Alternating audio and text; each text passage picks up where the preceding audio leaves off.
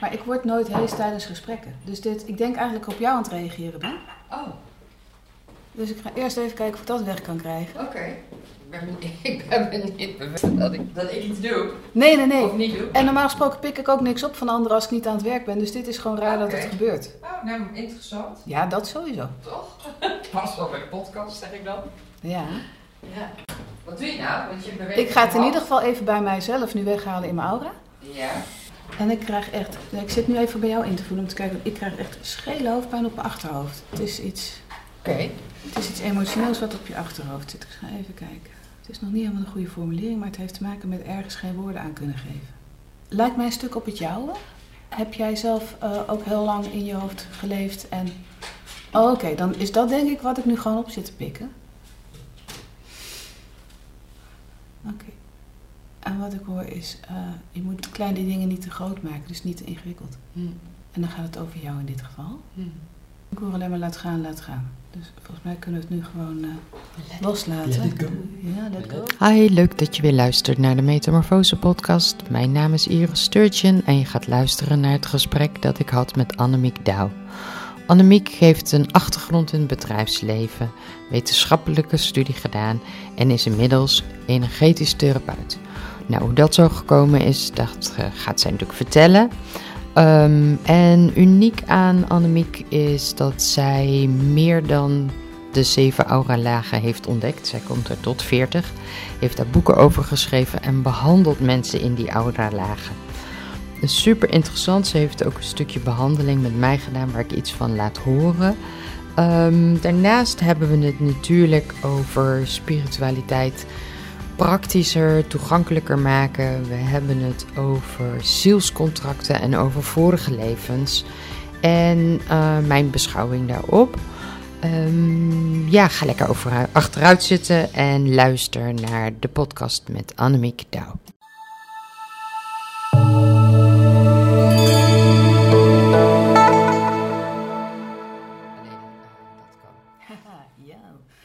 Nou, ik ben dus Annemiek Douw. Ik eh, zit in Valkenswaard, dus net bij de Belgische grens.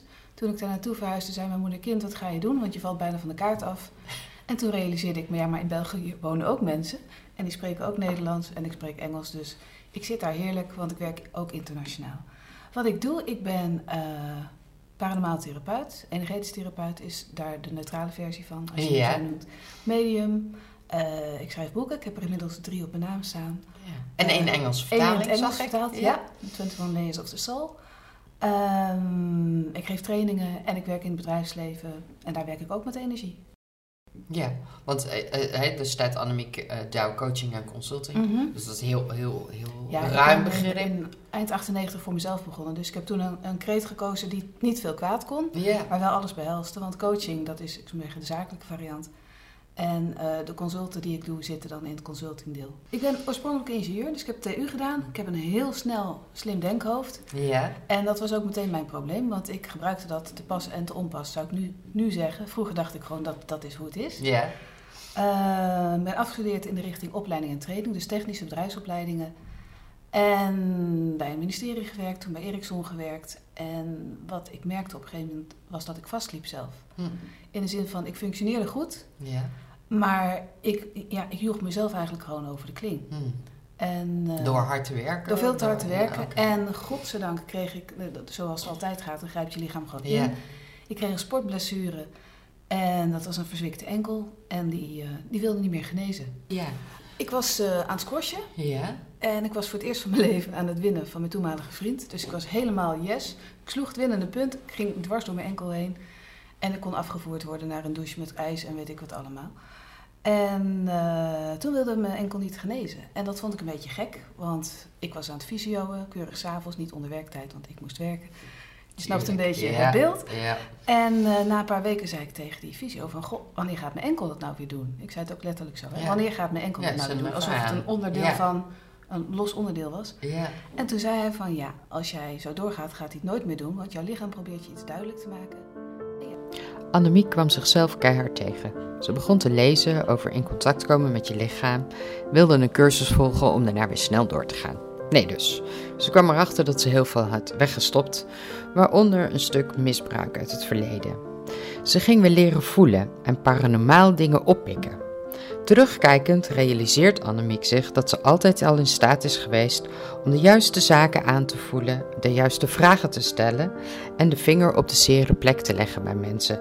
In haar rol als manager kwam dat daar goed van pas. Nou ja, ik had dus ontdekt van, goh, paranormaal, maar ik gaf leiding aan 40 man. En ik dacht, ja, jezus mina. Ehm, ik kon niet dwars door mensen heen kijken, maar ik pikte wel heel veel op. En dingen waarvan ik dacht, nou, ik weet niet of je, als je het zou weten, of je het fijn zou vinden dat ik dat wist. Als leidinggevende. Ja, en toen dacht ik, nou oké, dan, uh, dan moet ik gewoon opnieuw gaan Kun studeren. Kun je een voorbeeld noemen? Als het maar... Nou ja, ik zag... Het al verder gaat als uh, leidinggevende. Bijvoorbeeld even niet uh, uit de leidinggevende, maar uit de opleidinghoek. Ja. Ik, ik, ik, ging uiteindelijk studeren weer opnieuw natuurgeneeskunde. En ik reed op een gegeven moment het parkeerterrein op en ik zie twee docenten staan praten met elkaar. En ik denk, hé, hey, jullie hebben een relatie met elkaar. maar die waren allebei getrouwd met iemand anders. Dus ik dacht, nou ja, onnozel. Ik zal het wel verkeerd gezien hebben. Een jaar later waren ze allebei gescheiden, wonen ze samen. Ja, ja, ja, ja. Dus dat soort dingen, die zag ik natuurlijk ook bij collega's. Ja. En ik wist het ook als mensen aan het solliciteren waren bijvoorbeeld. En de meesten kwamen het ook gewoon vertellen aan me. Mm. Want dan konden we samen een plan maken van hoe ga je weg en hoe ga ik je vervangen. Mhm. En omdat ze wisten dat dat kon bij mij, deden mensen dat. ja. Maar ja, en zo- daarin was je anders dan je collega's. ja, de meeste mensen gaven niet aan van... hé, Nee. hey, joh, eh, eh, zoek maar lekker een baan elders. Ik denk, als iemand klaar is ergens, kan je hem beter niet vasthouden. Kan je beter goed begeleiden naar de uitgang. Ja, En dan heb jij de tijd om iemand anders in te faseren. ja. En als je het netjes doet, dan maak je Ja, een goede PR voor je. Maar het is en alle kanten win-win. Ja. want je- En, en wat ik later pas realiseerde, is dat je ook niet weet wanneer je mensen weer tegenkomt. Ja, Dus als je iemand goed begeleidt naar de uitgang als die dat wil... dan kom je hem zoveel functies later of een heel ander moment weer tegen. En dan denk je, hé, hey, gaaf. Want, want je bent goed uit elkaar gegaan. klopt. En dat is gewoon fijn. Ja. Maar goed, je bent, je bent dus eh, ehm, eh, vanuit het bedrijfsleven opnieuw gaan studeren. Ja, toen werkte ik nog bij Ericsson en toen Ja. gebeurde er iets, eigenlijk iets heel grappigs. Want de eerste dag dat ik les had, werd ik bij mijn baas geroepen. Ik, was, eh, ik zat in het MT van de divisie en ik werd bij de divisiemanager geroepen. En die zei, ons wegen gaan scheiden. En ik had het aanvoelen komen, alleen ik vond het zo onlogisch. Want ik was net twee maanden daarvoor nog naar Amerika geweest, naar een hele dure opleiding. Hm? En het verhaal was dat ik niet zou functioneren. Maar dat was een opleiding voor high potentials. Dus ik dacht, ja, ga maar naar de kantoorrechter. Dit krijg je niet hard gemaakt. Nee. Dus ik was in Ja. die zin heel rustig. Maar ik dacht ook, ja, shit. Ik was al bezig met denken, wat wil ik nu eigenlijk? Want Hm. door die opleiding en door wat ik zelf had meegemaakt en wat los was gekomen, merkte ik van... Ik wil veel dieper met mensen aan het werk dan dat hier kan. Ja. Alleen, ik was er nog niet helemaal uit hoe. Dus toen zei ik ook tegen het universum, nou jongens... eh, het had wat mij betreft iets subtieler gemogen, maar oké, ik zal niet eh, tegen gaan werken. Ik ga mee met de stroom. Ja. Daar was ik daarvoor niet zo heel goed in. Hm. Ik dacht, dit is een goed moment om dit nu eens echt gewoon te gaan doen. Want ik voel dat het klopt. Ik was alleen zelf in mijn hoofd nog niet helemaal klaar. Hm. Nou, toen ben ik voor mezelf begonnen. En eh, in het begin heb ik nog een beetje stilgehouden dat ik ook paranormaal was. Want ik dacht, ja, kom, daar gaat mijn goede Dat naam. verkoopt niet. Ja, ja, ja, ja, en zeker toen. Dat In kon niet. 98. Hm. En toen was ik op een gegeven moment bij een ministerie, was ik een MT aan het begeleiden. En we liepen naar de lunch. En ik weet gewoon nog in welke bocht van de gang Hmm. we liepen. Toen een van de mannen zei, eh, ja, ik heb eh, laatst iemand gesproken en die zag aura's. En ik denk, ik zeg niks. en we zitten aan tafel en hij begint er weer over. Ja. En ik denk, ik zeg niks. En we zijn terug in de vergaderzaal en hij begint er weer over. En toen dacht ik, ja, ja. Annemiek, als je nou je mond niet Ja. open doet, is gewoon je kans verkeken en blijkbaar. Dus ik vertel, god Bram, eerlijk gezegd, ik zie ze ook. Het hele MT als een man keert zich om Ja. naar mij. Wow, wat gaaf. En wat zie je dan? En wat betekent dat? En dit en dat. En ik dacht, huh? Want ik had niet verwacht dat ze zo zouden reageren. En toen zeiden ze de gevleugelde woorden, ja, jij bent zo nuchter. En als jij het zegt, dan is het zo. Dan zal het zo wel. Ja. En toen dacht ik, oké. ja. En ja, toen kon ik dus vrij uitpraten. En daarvoor vertaalde ik meer wat ik oppikte enzovoort in... Goh, ik heb het idee dat... En weet je wel, Ja. En, in je formulering kan je al Ja. veel doen. ja. En eh, daarna kon ik gewoon nog meer ontspannen en kon het ook veel beter doorwerken. En eh, ja, dat was gewoon heel gaaf. En toen merkte ik dat er steeds meer mensen op mijn pad kwamen... die behalve eh, gesprekken, coaching, dat soort dingen... ook het, het behandelen met energie nodig hadden. Want Hm. ja, dat, dat was wat ik aan het leren was op die opleiding. En toen dacht ik dat ik het allemaal vrij aardig voor elkaar had. Ik eh, mediteerde veel, ik wandelde veel in het bos, mijn grote hobby. Eh, ik was vegetarisch op dat moment, tien jaar vegetarisch geweest. Ik leefde eigenlijk zo gezond als dat ik nog nooit geleefd had. En toen dacht ik, nou, dit gaat eh, vrij aardig. Ik was voor het eerst een beetje tevreden over mezelf. En toen werd ik ziek. En 2 november 2004, de dag dat Theo van Gogh werd uh, vermoord. Ja, ja. Ik kwam terug van de huisarts. Ik had net een recept gehad voor, uh, omdat ik van een blaasontsteking alsmaar niet afkwam.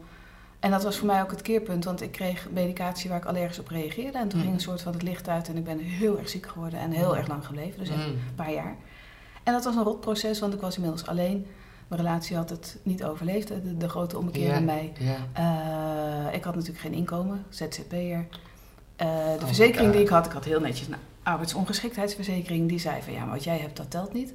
En Wat had je dan? Ik, ja, dat wisten ze dus niet. Eh, dat was Oké, precies het was... Het ja, was vroeg je het aan de psychiater, die zei ja, mevrouw is gewoon geschrift. Eh, hè, maar, maar ze kan wel werken, dat vond ik nog heel bijzonder dat hij dat zei. ja. Hij zei dat ik totaal geen inlevingsvermogen had. En dat vond ik zo gek, want ik was heldervoelend. En ik kon gewoon letterlijk vertellen wat er door mensen heen ging. En zo, ik herkende me daar niet in. Maar toen dacht ik, goh, dat is eigenlijk net als dat je tegen Johan Cruijff zegt... die een gebroken been heeft, god, wat loop je... Wat Annemiek precies heeft, is niet bekend. In ieder geval niet op dat moment. Wel stelt de dokter vast dat ze hoogbegaafd is. Annemiek is heel snel en heel slim. Dit betekent dat zij altijd heeft af moeten dalen en zich heeft moeten aanpassen aan de mensen in haar omgeving. Ze heeft zichzelf ja, in moeten houden en moeten editen. Maar ze leert ermee te dealen en spreekt met zichzelf af dat als er iets niet hardop wordt gezegd, ze er ook niks mee hoeft, omdat zij natuurlijk van alles oppikt. Na een hele lange periode en hulp van ook eh, bijvoorbeeld een andere lichtwerker, eh, begint Annemiek zich te verbinden met het licht. Zo dat niveau. Dus niet dat je denkt, dit komt goed. Nee. Maar het kwam dus wel goed, omdat ik me ging verbinden met, met, ja, met de lichtwereld. Ja. En daarvoor had ik nog zoiets van, ja, engelen, het zal wel. Maar ja, Mhm. toen begon ik ze te voelen. En ehm, andere energieën waar te nemen. En toen dacht ik, nou ja, baat het niet, schaadt het niet. Veel Mhm. erger kan het toch niet meer worden. En uiteindelijk heeft me dat dus gebracht tot, tot waar ik ja, eruit kroop en weer aan het behandelen kon. En toen gebeurde er iets geks, want ik stond voor het eerst weer bij een behandeltafel. En ik stond verder weg dan daarvoor. Bij mij Mhm. liggen mensen op een tafel, moet ik er even bij zeggen. Ja. En wat ik dan doe is, ehm, ik werk in het energieveld van de mens. Dus je hebt je lichaam, daaromheen zit een hele dot energie. Ja. En wat ik geleerd had al die jaren was dat die energie op te delen was in zeven laagjes. En ik stond bij die tafel en ik denk ineens, ik sta in laag 9. Maar, dacht mijn technische hoofd, dat kan niet, want er zijn er maar zeven. Ja. Oh, dan zijn er dus geen zeven, dan zijn er meer. Dus ik vroeg aan mijn gidsen, die ik inmiddels kon verstaan, want daar had ik Mhm. mee geoefend toen ik zo ziek was. Van, goh, hoeveel zijn er dan? Hm. Dat was een beetje zoals bij de Muppets, weet je wel, Dr. Bob, dat je dan een vraag stelt en dan zo komt uit de hoogte het antwoord. Die, ja, ja. Zo'n beeld was het. Ja. En eh, die zeiden, ja, dat ga je uitvinden. Hm. En Waren het er één of meerdere eh, waar jij... ik hoorde één stem. Ik heb, Oh, ik heb meer gidsen, maar ik hoorde één stem. En ik wist dat het waar was en ik dacht, shit, dat is veel werk, weet je wel zo. Mm. Maar ineens wist ik, oké, dat kom ik dus doen. En vanaf dat moment ben ik gewoon dag en nacht gaan behandelen, alles bijhouden, opschrijven enzovoort. Grote spreadsheets gemaakt en gaan kijken van, hé, hey, hoeveel lagen zijn er nou eigenlijk in die Mm. aura? Dus zie het als een grote ui. Mhm. Maar dan een ui waar de, waar de energievelden elkaar om, niet alleen omringen, maar ook bevatten. Dus als je je lichaam hebt en daar omheen zit een soort matroeska poppetje wat een slag groter is, gaat het veld van dat poppetje ook door je lichaam heen. Dus dit, Mhm. het stopt niet bij je huid, Mhm. het loopt er gewoon doorheen. En daarom kan je in je lichaam ook voelen wat er in je aura gebeurt. En andersom. Hm. Dus het zijn niet dingen die als een soort van wave worden doorgegeven. Maar hoe kwam jij er überhaupt dan achter dat, ehm, eh, dat, je dat, dat je die lagen kan zien? En wat zie je dan? En wat voel je dan? Wat gebeurt er? Het, het eh, zien, dat had ik van tevoren al, toen ik die opleiding deed. Ja. Ehm, wat ik heb als ik met een aura in contact kom. Ik heb al van die hele leuke plaatjes op mijn site staan met, Mhm. met gekleurde laagjes. Het zijn de kleuren van de regenboog en dan repeterend. Dus dan weet je de kleuren, beginnend bij rood, dat is de onderste. Ehm, als ik in een aura werk, zie ik de kleuren niet. Dan sta ik afgestemd op de informatie. Want je auraveld is niet alleen een, een, een, een, ja, een wolk energie met kleurtjes. Er zit informatie in. Ja. En ik ben aan het afstemmen dan op waar zit het probleem. En daar ga ik wat aan doen. Hm. In de zin van, ik stem me af op de ziel en ik vraag waar mag ik voor jou wat aan doen. En dan geeft die ziel af, nou, daar zit wat en daar zit wat. En dan ga ik daar wat aan doen. En wat ik zo mooi vind van die aura, dan doe ik even een klein stukje theorie. Ja. Ehm, zoals ik er naar kijk, komen we als ziel met, met een reden naar de aarde toe. Ja. Kiezen we een stel ouders, een, een landplaats, een, een dorpje waar we geboren willen worden. Een bepaald tijdstip in de tijd. Ehm, zodat alle energieën zo zijn dat we dat kunnen gaan meemaken wat we graag mee willen maken. Ja. Nou, dan maken we vervolgens met wat andere zielen afspraken van jij wordt mijn partner, jij wordt de baas die me gaat ontslaan. Eh, jij wordt mijn kind of jij wordt het Ja. zieltje wat geboren wil worden en toch niet komt, zodat ik dat mee ga maken. Het kan van alles zijn. En dan plan je wat grote evenementen, noem ik het maar eventjes, in je leven. Ja. Daarnaast heb je je vrije wil, dus je kan altijd nog anders kiezen. Maar dit is, zeggen, de highlights van je leven eh, plan je. En dat is in je aura terug te vinden. Dus je, je, je komt Plan je dat je gaat trouwen? Vaak wel. Of, in ieder geval of, dat- of een partner Je, je kan het plannen, maar dat wil eh, niet zeggen dat het per se doorgaat. Dat is waar ik zelf heel erg te- tegenaan ben gelopen. Dingen kunnen afgesproken zijn, maar het kan ook zijn dat iemand terugschrikt als hij je tegenkomt. en denk je, ho, zeker als er bijvoorbeeld een vorig leven achter zit, dat je al een geschiedenis hebt met iemand, eh, dan kan het best heftig zijn om die persoon weer tegen te Mm. komen en te denken, we gaan vrolijk eh, een nieuwe relatie aan. Hm. En ehm, ja, dus, dus die aura, daar zit heel veel informatie in.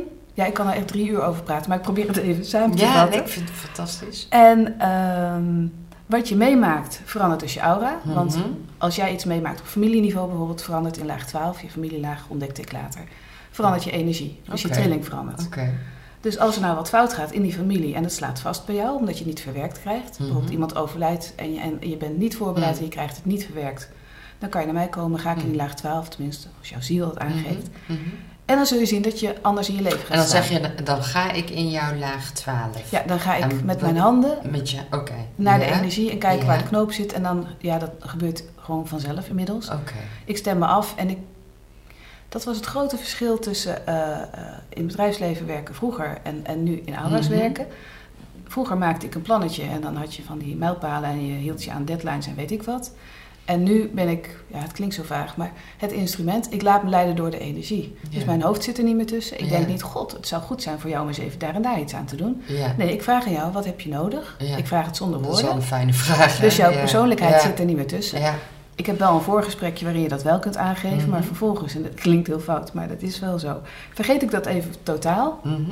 en stem ik me af en dan altijd aan het eind blijkt dat die twee dingen samenkomen. Dus als ik me niet laat leiden door jouw woorden, door jouw energie, gebeurt er precies dat. Hetzelfde als wanneer je het met En dan gaat het beter, gedaan. want dan, ga Ja. je, dan volg ik jouw energie. Ja. Dus dan kunnen sommige stukjes heel snel en sommige hebben wat meer tijd nodig. En En is het dan eh, eh, dat je als het ware zeg maar een knoopje eh, wegmasseert? Of, ja, zo kan het eruit zien, maar soms ziet het er ook uit als een soort panty die gehavend is en dan moet die Ja. eh, geborduurd.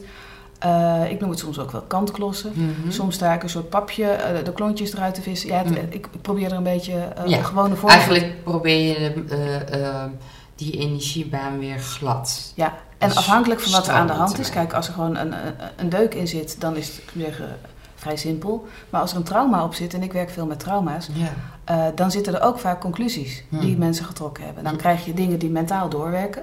Dus dan is het belangrijk dat ik ook benoem wat ik tegenkom. En dat ik er woorden aan geef. En dan vervang ik ehm, de, de, de oorspronkelijke conclusie door iets wat handiger is. Hmm. En ook iets wat niet in de toekomst nog in de weg kan zitten. Hm. Want je weet nooit wat je nog tegen gaat komen. Dus ehm, ja, en dan praat ik ook over wat ik zie en voel en, en oppik, zodat iemand zijn hoofd ook mee kan. ja, maar die iemand hoeft dan niet mee terug te praten. Nee hoor, je kan bij mij, eh, sommige mensen beginnen zelf heel erg te vertellen als ik, als ik Langzaam maar zeker wordt mij steeds meer duidelijk wat Annemiek doet. Zij werkt in 40 auralagen. Auralagen die zij dus zelf allemaal beschreven heeft. Hè. De zeven auralagen zijn de bekende, of de vijf geloof ik. Uiteindelijk is zij verder en verder en verder gekomen. Dat heeft ze ook eh, opgeschreven in een boek. En eh, ook vertaald in een wat meer praktische benadering. Die, eh, nou, ik ben halverwege nu, de 40 zintuigen. Uh, ja, het is super praktisch en echt een mooi boek waarin je ook uh, kunt leren wat je ja, zelf kunt doen om, om die aura-lagen te behandelen of om, om, jezelf daarin ja, uh, beter of sterker te maken. In ieder geval 40 aura-lagen, um, dat zijn uh, ervaringen opgeslagen in je ziel die je niet zelf kunt helen. En zij leest die informatie en herstelt de haperingen. Nou, om, om het vage toch nog iets praktischer te maken. Uh, Annemiek heeft ook een, uh, een sessie met mij gedaan aan het einde van ons interview. En uh, dat heb ik teruggelezen. Zoals altijd voeg ik dan kleine stukjes in om terug te laten horen. Maar in dit geval had ik heel veel moeite om geschikte stukjes te vinden. Want daar waar ze zegt, ja, je hoeft niet te praten, maar dat kan wel gebeuren.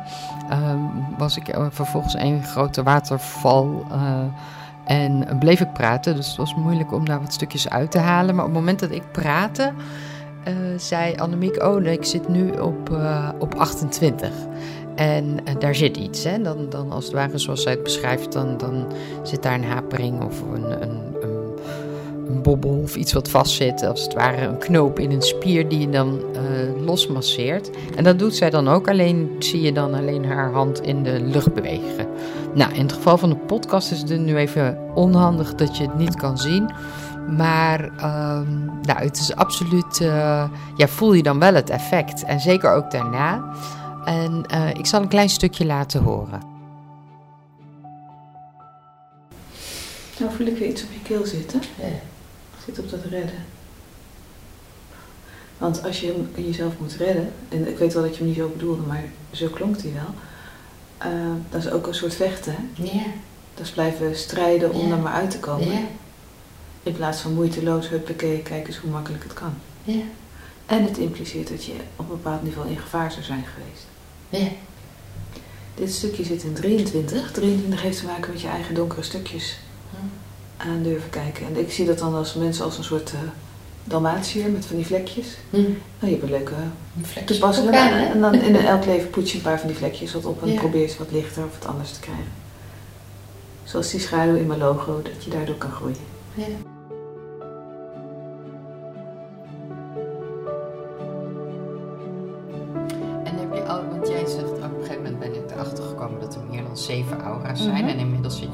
40. Ja, meer dan 40 uh, uh, ja. Meer dan 40.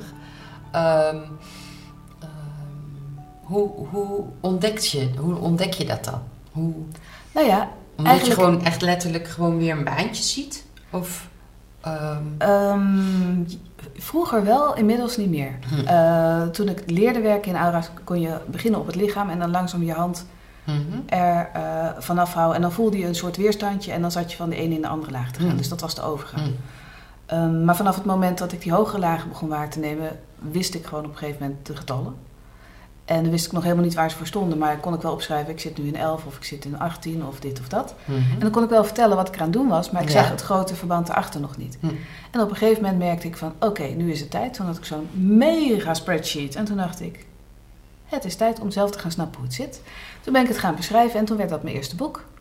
En in mijn eerste boek, De Ziel in het licht van haar hogere auralagen, daar uh, staan de eerste 21 auralagen in uitgelegd. Met uh, ja, heel, heel veel praktijkvoorbeelden en het leuke van het boek, toen het klaar was en mensen het gingen lezen, kreeg ik mailtjes als...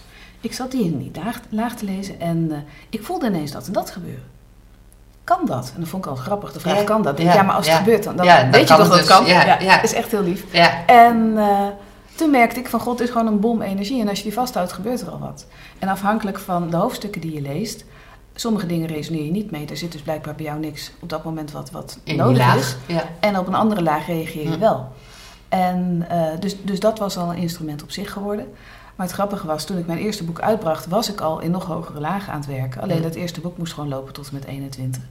Dus in 2015 heb ik mijn tweede boek uitgebracht, uh, De 40 Lagen van de Ziel Ontsluierd. En dat gaat over tot en met oude laag 40. Hm. Dus dat is 22 tot en met 40. En iedere laag staat, heeft een betekenis? Ja, absoluut. Dus, uh, dus bijvoorbeeld wat je net familie, zei, familie. En dat kan dus familie in uh, biologisch bonus stief. Hm. Maar het kan ook uit eerdere levens. Of, ik vind vorige levens een beetje een achterhaalde term. Ik gebruik hem voor het, voor het onderscheid. -hmm.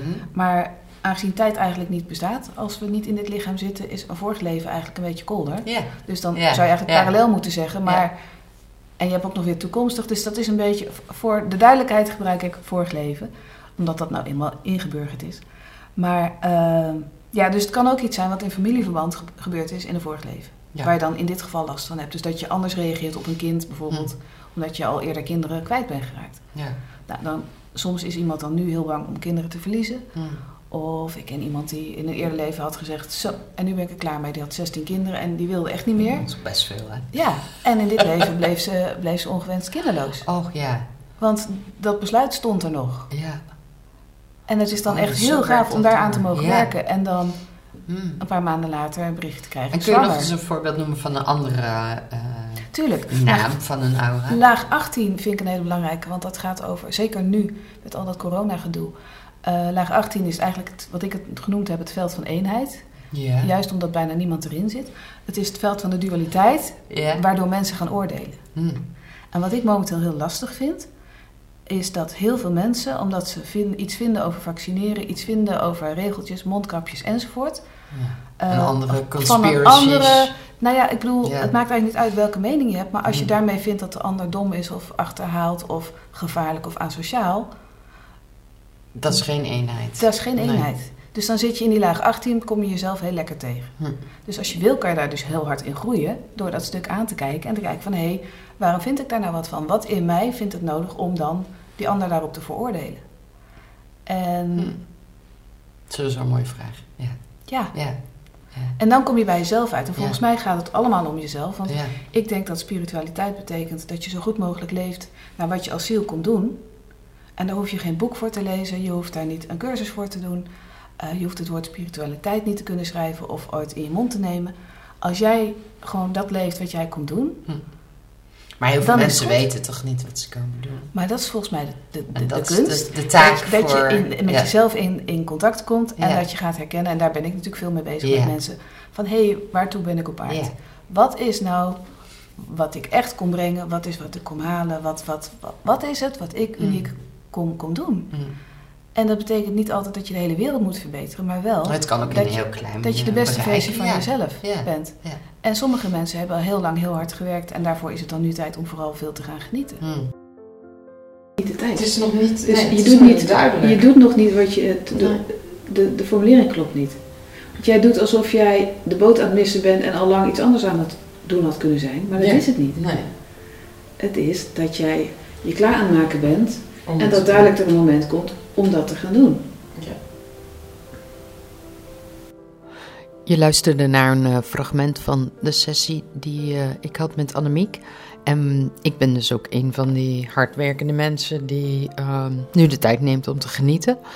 Heeft lang geduurd voordat ik mezelf daar eh, de toestemming voor heb ge- kunnen geven. En vanuit het harde werken toch steeds het idee had: zo, ja, wat is het volgende? Wat, wat ga ik nou doen? En door de sessie met Annemiek heb ik wel een stuk geruststelling daarop. En ook door de sessie met de anderen wel, waaruit steeds hetzelfde naar voren komt. Van joh, je bent gewoon nog niet zo ver. Je zit nog midden in die metamorfose en geniet nou van de reis. En wat jij te doen hebt, eh, te doen hebt hier, dat wordt straks vanzelf wel duidelijk. En in die sessie hebben Annemiek en ik wel een aantal dingen verkend. Maar het gaf mij ook wel weer de geruststelling joh, wat ik nu doe is precies het goede. En ehm, ja, dat, daar heeft zij dus ook weer een, ook zij weer een rol in kunnen betekenen. In elke fase van je leven kom je iets anders doen. Dus het is ook niet zo dat als je nu zou weten, de meeste mensen mogen het ook niet weten van tevoren, maar dit ga ik doen en dat wordt mijn levenspad. Hm. Ja, dan, dan wordt het een soort, je moet gewoon je, je, je, je pad lopen en, eh, hè, En je komt het onderweg het tegen, hè? Dat ja, maar het is ook een eh, soort van, als je ja, het van tevoren zou weten, Precies. dan, dan steek je er ook weinig meer van op. Want dan denk je gewoon even volhouden, want het gaat Ja, daar naartoe. Ja, Daar hebben wij eh, bijvoorbeeld voor uh, Khalil hebben wij een, eh, een, eh, een spiritueel coach hier Mhm. gehad. Hè? Ehm, omdat ik de vraag had, het is een bijzonder kind. En Mhm. dat is het, hè, zeiden we dan Mhm. vroeger van Dick Trop. En deze ook. Nee, je hebt hem net gezien. Ehm, en ik wilde weten of ik het goed deed. Ja, ik ben nooit moeder geweest. En, Maar goed, mijn man zegt steeds, "Oh, je doet het fantastisch. En ik doe het van nature.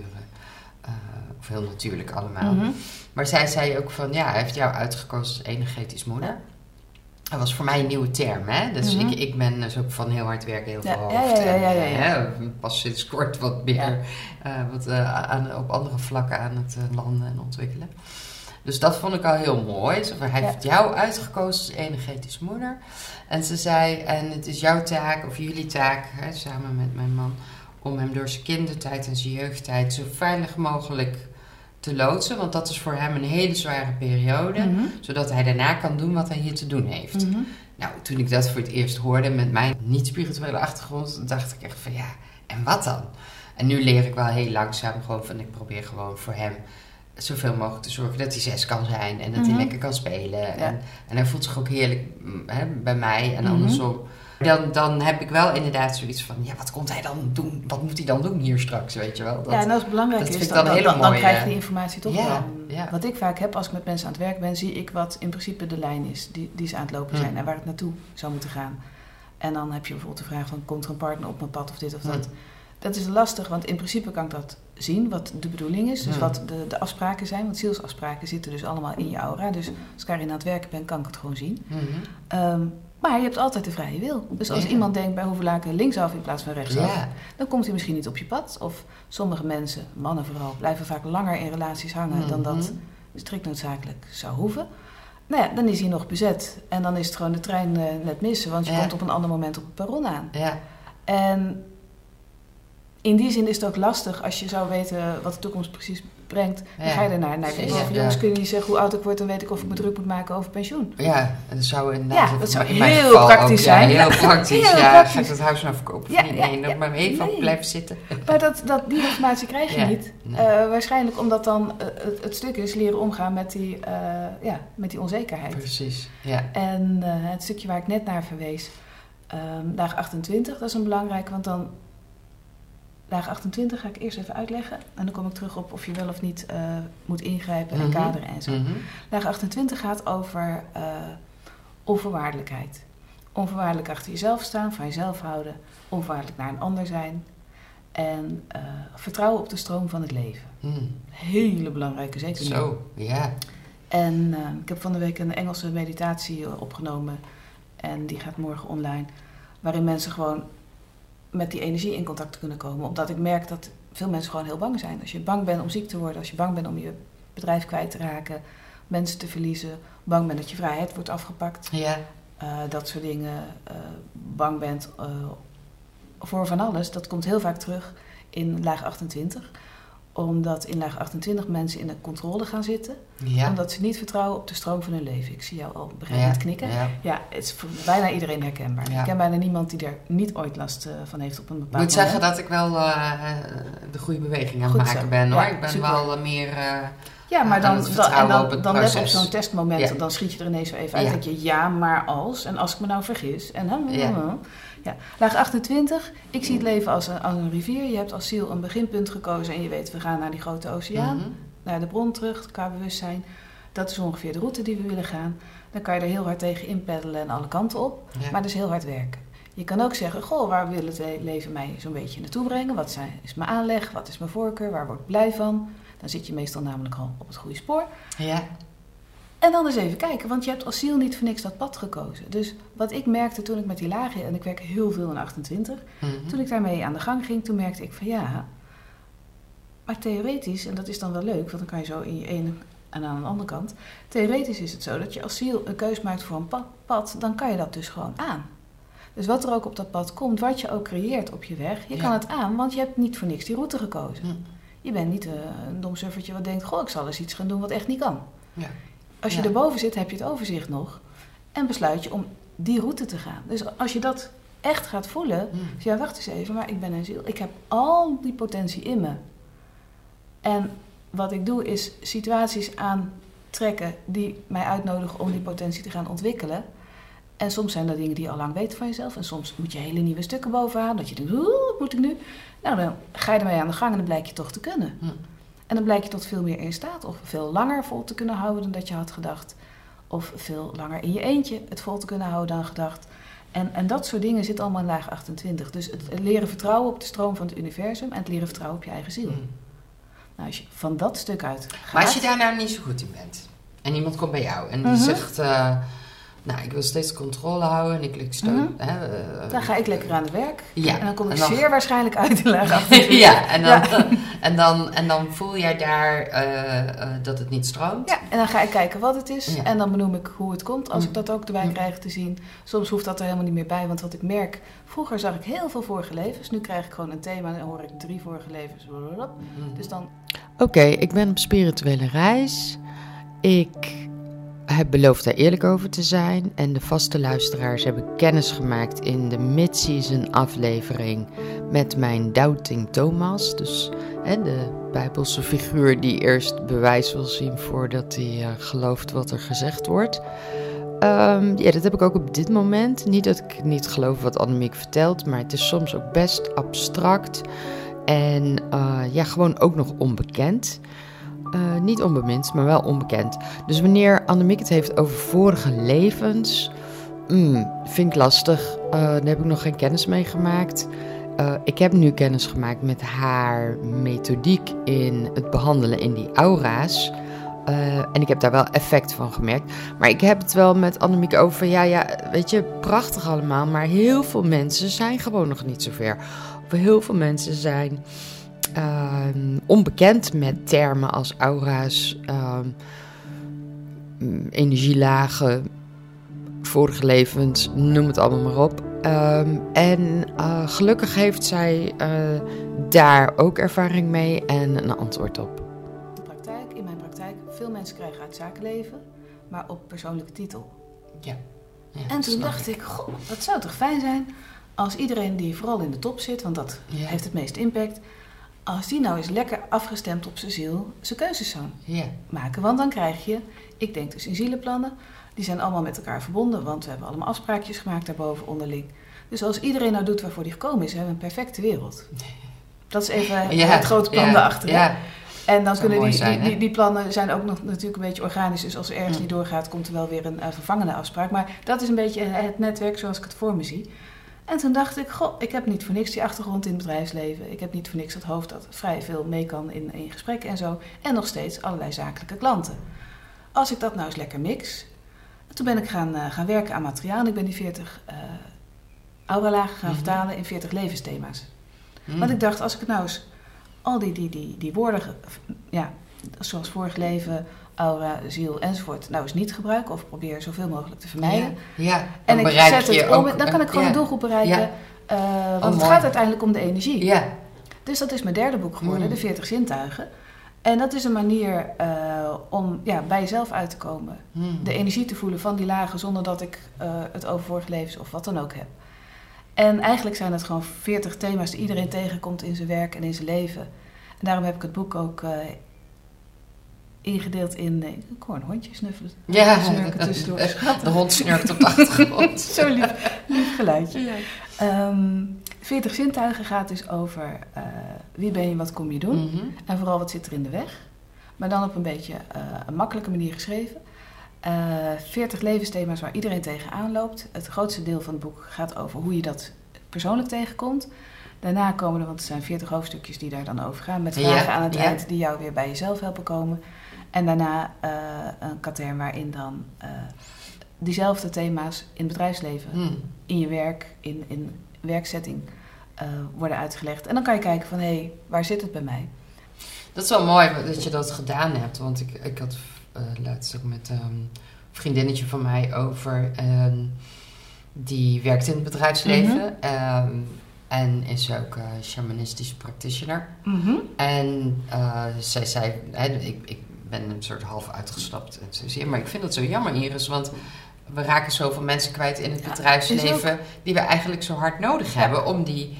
Om daar die eh, switch te maken. Ja, Ja. Die, die switch te maken. En ehm, ehm, toen hadden we het ook over, ja, hoe zou je dat dan... Hè, eh, hoe zou je dat kunnen doen? Wat voor bijdrage Mhm. zouden wij daaraan kunnen leveren? Zei, ja, ik zit op dit moment even niet te wachten om weer die Mhm. beweging terug te maken. Dat past nu niet meer bij mij. Maar ik snap wel wat ze bedoelt. Want Ja. als iedereen maar uitcheckt die, die enigszins denkt van ja, weet ja. je, het, wordt, Ja. het, het bedrijfsleven wordt me te hard. En ik ben me spiritueel aan het ontwikkelen en ik zie en voel andere dingen. Ja. Dan maken we nooit die, die Ja, en ik denk dat, dat het erom gaat dat je leert, uh, in welke omstandigheden dan ook, je- jezelf te zijn. ja, Dus dat je niet moet laten wegjagen als je denkt, oeh, dit is een beetje lastig. ja, of een beetje anders. En als het wel klopt om er niet meer te zijn, Mm. is het ook goed. Hè? Ik Mm. bedoel, ik roep niet, iedereen moet weer terug. Nee. Ik denk dat dat voor ieder mens verschillend is. Hmm. Ik ben in ieder geval dat materiaal gaan maken, proefdraaien bij KPN en bij Eberkin, onderdeel van McKinsey. En daar heb ik twee hele verschillende varianten eh, ja, gewoon getest. Ja, En het werkte als een tierenlier. Dus dat was heel leuk. Want ik dacht van ja, ik kan wel denken dat dit gaat werken. Ik kan wel mensen leren eh, voelen of iets klopt en niet klopt. En leren Mhm. vragen stellen aan zichzelf. En naar die innerlijke stem leren luisteren. Maar ja, het werkte dus. Nee, Ja, maar juist niet. helpen Ja, in die ja, richting. Nou, ik, wat, wat ik graag wil is dat iedereen eh, zijn keuzes maakt vanuit zijn- innerlijk afgestemde Hm. zelf. Dus of je dat ziel noemt, of Ja. zuivere kern, of lichtje, of weet ik Ja. wat, maakt me niet uit. Intuïtie is een woord wat soms een beetje eh, een dubbele betekenis heeft. Ja, Ik denk dat je diep van binnen heel goed kunt voelen of je goed bezig bent of niet. ja. En dat als je eh, het geroezemoes of het gekakel... Ja, ik probeer het een beetje Mhm. Ja, fijn. Ja.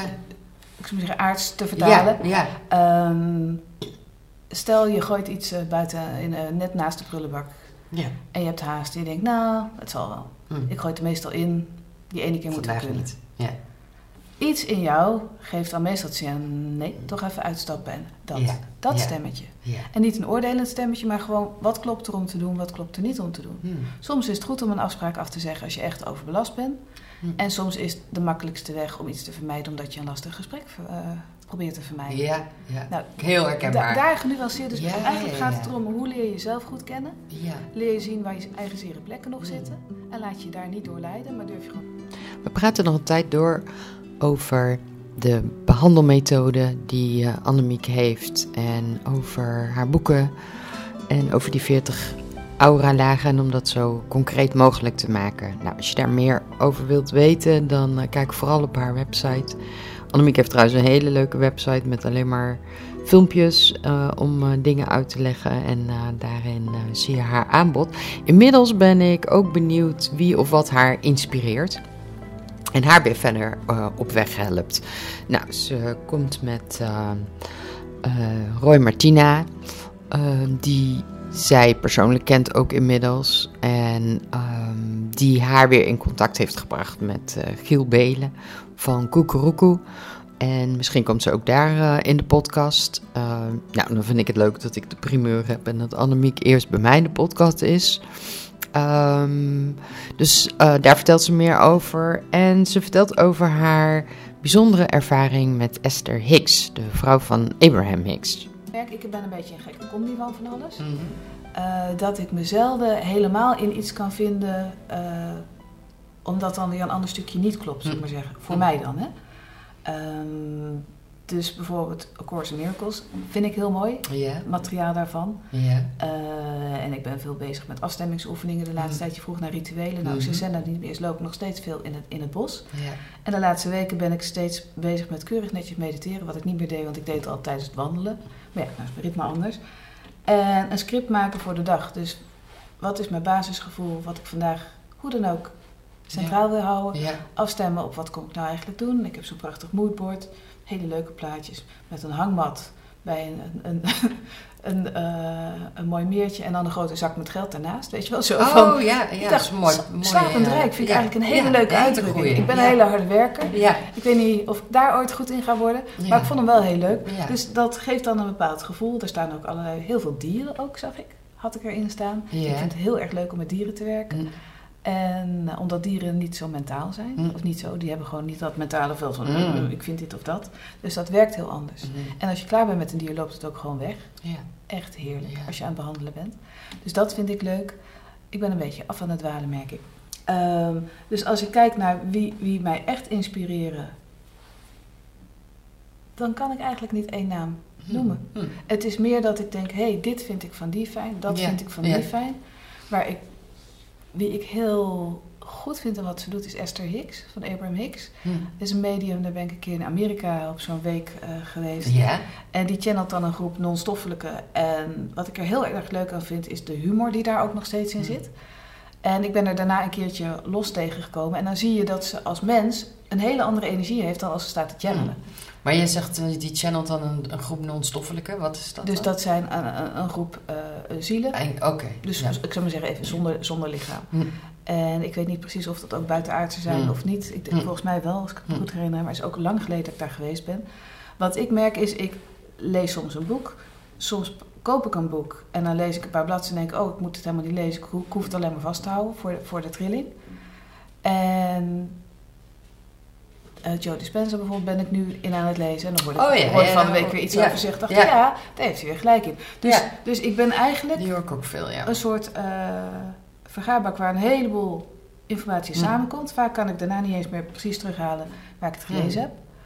Ehm, maar ik ben meer eigenlijk heel erg bezig met mijn eigen instrumenten als maar blijven fine-tunen. Omdat Ja. ik merk, zeker nu, dat als ik dingen lees, bijvoorbeeld over die conspiracy eh, theories, allemaal online en zo. Als je dat Ja. leest, denk je ja, het zou kunnen of het zou Ja, niet kunnen. Of al precies. naar gelang wat je erbij invoelt. Even, ik probeer daar even neutraal in te blijven. Dat lijkt me fijner.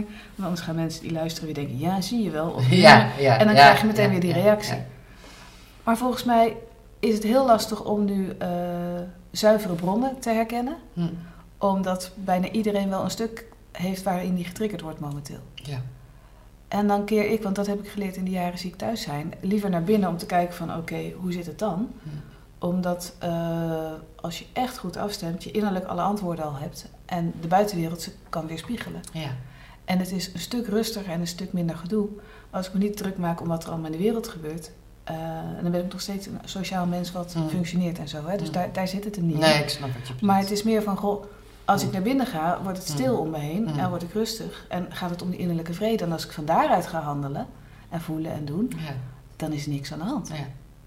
Ja, verder ben ik veel meer aan het kijken van eh, wat klopt er niet, wat klopt er wel, wat, wat, Mm. wat, wat wil mijn lijf en, en wat laat de kosmos zien. Ik ben laatst onderuit gegaan in de badkamer. Echt een doodsmak gemaakt. Nou, zware hersenschudding. Nou, wat was handig, wat ik van tevoren minder fijn vond, was dat er wat weinig afspraken in mijn agenda stonden. En dat was ik niet gewend. En nu dacht ik, ja, dat was zo praktisch, want er hoefde Ja. bijna niemand verzet. Weet Nee. je wel zo. Ja. Nou ja, en dan komt dat ook wel weer goed. Ja. Nou, dat zijn dingen en dat is denk ik gewoon menselijk als je ZZP'er bent, zeker in coronatijd en tijd gesloten hebt moeten zijn. Dan is het financieel gewoon spannender. Ja. En dan word je ook meteen getest op die oude overtuigingen. En dan zit ik echt in vertrouwen of denk ik, eh, Ja, moet ik wat moeder, anders gaan doen? moet je niet een baantje bijnemen? En dan zegt alles in me, nee. En dan denk ik, nee. En het grappige was, in het verleden kwamen er dan ook altijd eh, mensen die mij benaderden voor een baan. Oké. Dan, dan kwam het wel voorbij. Daar kwam het voorbij. Dus dan was de ik, uitdaging om van, wat ga ik nou niet. doen? Klopt niet. Nee. Nee. Maar dan Nee. echt geen haar Oh, op mijn hoofd.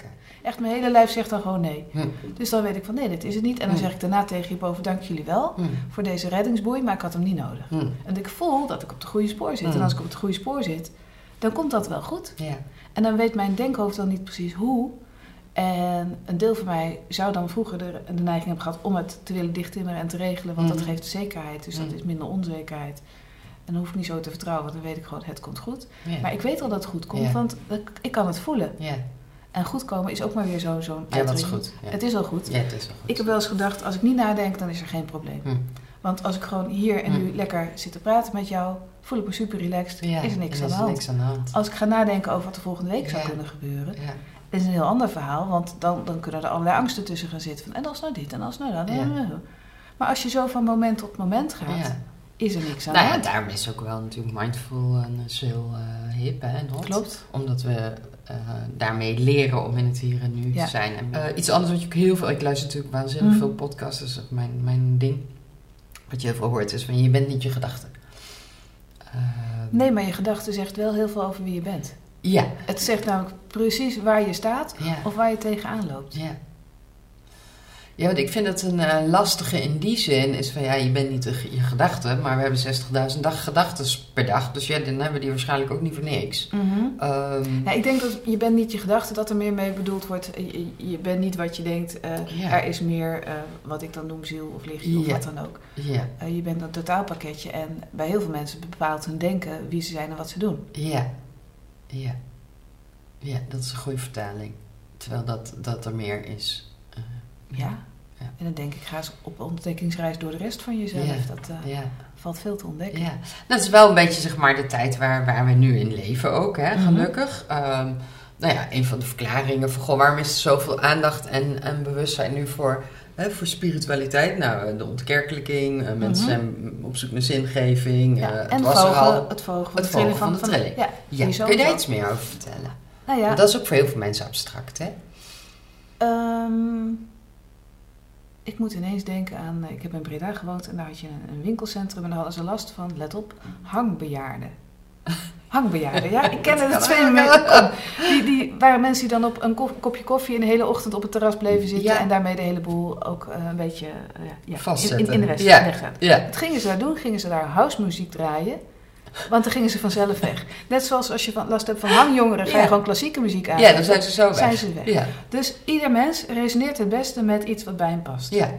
Nou, de aarde is aan het veranderen. Laat ik het Hm. gewoon veranderen. Hm. Ehm, misschien kan je dat als mensen het beste veranderen eh, ver- vergelijken met als je, als je niet heel fit bent en je gaat sporten, dan kom je lekker in Hm. je energie te zitten. Dan heb je letterlijk een andere trilling, ander lijf. Als je terug zou kunnen schieten naar dat vorige lijf, met je bewustzijn van het gezonde Ja, lijf, dan denk je, ja. "Huh, het zit niet zo lekker. Dus er is verschil tussen hoe je je kan voelen. En dat heeft te maken met je energie. De aarde heeft ook een bepaalde energie. We hebben er veel aan gedaan om daar uh, veel in te verpesten. Nou, En de aarde is gewoon volgens mij aan het opschudden en aan het resetten. Vanuit de kosmos gebeurt er ook nog het een en ander. En dat betekent dat dat wat vroeger voor ons een normaal gevoel was. mhm. Ik zou zeggen, de neutrale muziek die de, de- de- in, in het winkelcentrum, dat past niet helemaal meer. Nee. En dat is net als vergelijkbaar met stel dat je wordt vegetarisch en je komt in een restaurant en je denkt, nee, ja, maar al die gerechten die hoef ik niet meer. Of je wordt veganistisch en je wordt nog strikter, want het past niet meer bij. Hm. Dat zorgt ervoor, doordat de basis verandert, daardoor ga je allemaal je eigen proces in. Want dat wat lekker in rust was, want je had er geen last van, het werd niet aangetrild, werd niet getriggerd, dat kon je lekker negeren. Maar dat lukt niet meer, want Hm. nou, alleen al doordat iedereen thuis kwam te zitten, of iedereen, de meeste Ja, mensen thuis ja. met, met corona, Ja. En in, in coronatijd niet zozeer met corona, eh, mensen met gezinnen werden gillend gek, want die moesten ineens met drie kinderen aan de keukentafel, twee ouders Ja. werken. Ja. Hoe doe je dat in godsnaam? Ik zat in mijn eentje, dat was heel erg eenzaam. En daartussen zaten nog allerlei andere smaken. Hm. Doordat er zo verschrikkelijk veel eh, veranderde, kon je ook niet meer ontkomen aan je persoonlijke proces. Ja.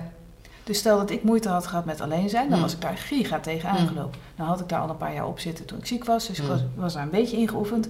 Maar dan nog kwam ik weer een ander stuk tegen. Iedereen komt dan op zijn manier Ja. stukken tegen die hij nog niet helemaal eh, verwerkt had of waarvan hij merkte van hé, hey, hier mag ik nog anders mee leren omgaan. En dat is met die trilling van die aarde ook. Dus die, die schudt de boel eigenlijk een beetje op. Daardoor denkt iedereen, "Hm, hm, hm, ik heb me wel eens lekkerder gevoeld. Ja. Ja. Sommige mensen hebben er helemaal geen last Nee. van. Vind ik heel knap. Mm. Ik heb er af en toe wel last Mm. van. En ik denk dat het uiteindelijk, als je er naar durft te kijken, je gewoon dichter bij jezelf brengt. Hm. Het helpt je gewoon groeien op een bepaalde manier. Ja, als je denkt, ik zit liever stil op de bank niks te doen, dan heb je een slechte Die tijd nu. Ja. Ja. Want dat gaat denk ik niet meer Nee. helemaal. Nee. Ehm, maar als je denkt, nou ja, dingen veranderen nou eenmaal en ik verander lekker mee, dan denk ik, ja, niks aan de Mm. hand. Ja. Hoe zie je dan, eh, of heb je een idee dan van waar het naartoe gaat? Nodig, wat, wat, wat hebben we nodig? Volgens mij is wat we nodig hebben terug naar jezelf en Hm. niet luisteren in die zin naar een ander. Hm. Maar je eigen pad, je eigen waarheid durven vo- volgen. Want eh, zoals ik er naar kijk, lopen we met z'n allen Hm. ons eigen pad. Zijn die paden verweven. En als iedereen zijn zuivere koers durft te houden, Hm. is er niks aan de hand. Alleen onderweg waait het, stormt het, regent het, giet het. eh, en dan is er weer een hele eh, hittegolf. Hm. En daardoor denk je af en toe, ik zit verkeerd, ik zit verkeerd. Of ik vind het niet zo Ja, makkelijk. Of bijsturen het leven en, hoort eh, fijn ja, te zijn. Ja. Ja. Het, leven kan ook fijn zijn als je iets minder stoort aan wat er niet goed gaat. Ja. Ik denk dat bij elk leven, dat, dat merkt iedereen nu, periodes horen dat het gewoon niet zo prettig gaat. Of dat je gewoon heel veel verdriet hebt. Hm. Gewoon elke relatie die je aangaat, eindigt ook weer een keer. Of doordat een vriendschap verbreekt, of doordat iemand doodgaat. En dan eindigt het ook niet echt, want het gaat daarna natuurlijk vrolijk verder. Maar, eh, of natuurlijk, zo kijk ik ernaar. Ehm, maar het doet wel wat met je. En als je dus dat verdriet niet wil, moet je ook geen relatie aangaan. Maar ja, als je geen relaties aangaat, heb je eigenlijk geen leven. En Ja. dus je kan Ja. niks zonder dat, zonder dat het ook een, een bijeffect heeft en dat het verdriet kan opleveren. Ja. En als we het hebben over spiritualiteit toegankelijker maken, praktischer maken. Wat zouden mensen dan... ehm, ja, wat zou je mensen aanraden? Dat- Mijn boeken lezen ja, bijvoorbeeld. precies, om die- te beginnen. Mijn website bekijken of Ja. vooral mijn boeken lezen. Want die zijn, die zijn ook gewoon in de bieb te huren. hè. Ik bedoel, eh, Heb je ook audioboeken? Of nee, niet heb ik wel over zitten denken. Maar dat heb ik nog steeds niet gedaan. Dus dat moet ik misschien gewoon een keertje gaan doen. Maar dan wil ik het wel zelf. Inspreken, lezen, want- ja. Mijn energie Ja. brengt iets anders dan Ja. iemand anders Ja, die mijn ja, verhaal absoluut. leest. Want Ja. bij mij is alles energiewerk natuurlijk. Ja. Dus dat zou ook nog eens een, goed idee zijn. Ja. Ja, ik geef natuurlijk, als, als je het even kijkt naar wat ik erin kan eh, ondersteunen, allerlei cursussen, sessies enzovoort. Dus daar is van allerlei leuks, leuks in te doen. Hm. En verder denk ik, eh, het, het allerbelangrijkste is ophouden met oordelen over een ander en over jezelf. Want als je dat een beetje onder controle kan krijgen, in de zin van onder controle is niet de goede woordkeus. Als je dat een beetje kunt laten of kunt verzachten, dan gaat alles gewoon veel Hmm. soepeler. Want het is de weerstand die ervoor zorgt dat dingen lastig worden, niet het feit dat het gebeurt. Nee. En bij eh, oordelen is het stuk dat je dan eh, over het algemeen denkt, hm, ik vind er wat van. Of ik had het liever anders, of iets, iets in die trant, maar in ieder geval geen vriendelijke gedachten. Daarmee zet je de energie vast. En vervolgens moet je dus moeite doen om daar weer Ja. uit te stappen Ja. en eh, een andere gedachte te kunnen hebben. Dus op het moment dat je bij een oordeel kunt denken, hé, hey, ik heb een oordeel, blijkbaar vind ik er wat van. zit je al niet meer te wijzen naar die ander of naar jezelf. Ja, maar vind ik er iets Ja, van? en dan Ja. ben je weer bij Ja. jezelf. En dan kun je kijken van, en wat zegt dit over mij? Moet ik hier wat mee? Eh, heb ik eh, huiswerk te doen? Of is het eigenlijk helemaal niet belangrijk, maar had ik gewoon zin om af te reageren? Zit ik daarom op die Mm. ander te vitten? Ik verzachten daarin ook wel een mooi woord. Ja. Mooi. eh, Dankjewel. Heel graag gedaan. Ja. Dat was hem weer voor deze keer. Dankjewel voor het luisteren naar deze Metamorfose podcast, aflevering 8 alweer, inclusief de introductieaflevering. Ehm, ja, ben je geïnteresseerd in wat ik doe of wat ik voor jou kan betekenen? Kijk even op www.metamorfosepodcast.nl iristurgeon.com. Ik ben te vinden op Instagram onder Iris Sturgeon en op Facebook en LinkedIn. Dus je kunt op alle manieren met me connecten. Ehm, wat ik veel interessanter vind is om van jou te horen wat je ervan vindt en of je er iets aan hebt. Dus laat het vooral weten of laat anders een review achter. Wil je eh, op de hoogte blijven, dan kun je je inschrijven voor mijn nieuwsbrief. Kun je vinden op mijn website. En daar kun je ook de gratis podcast checklist downloaden. Ehm, en alle informatie over Annemiek en haar boeken en business vind je in de show notes. Nou, dankjewel voor het luisteren en heel graag tot de volgende aflevering.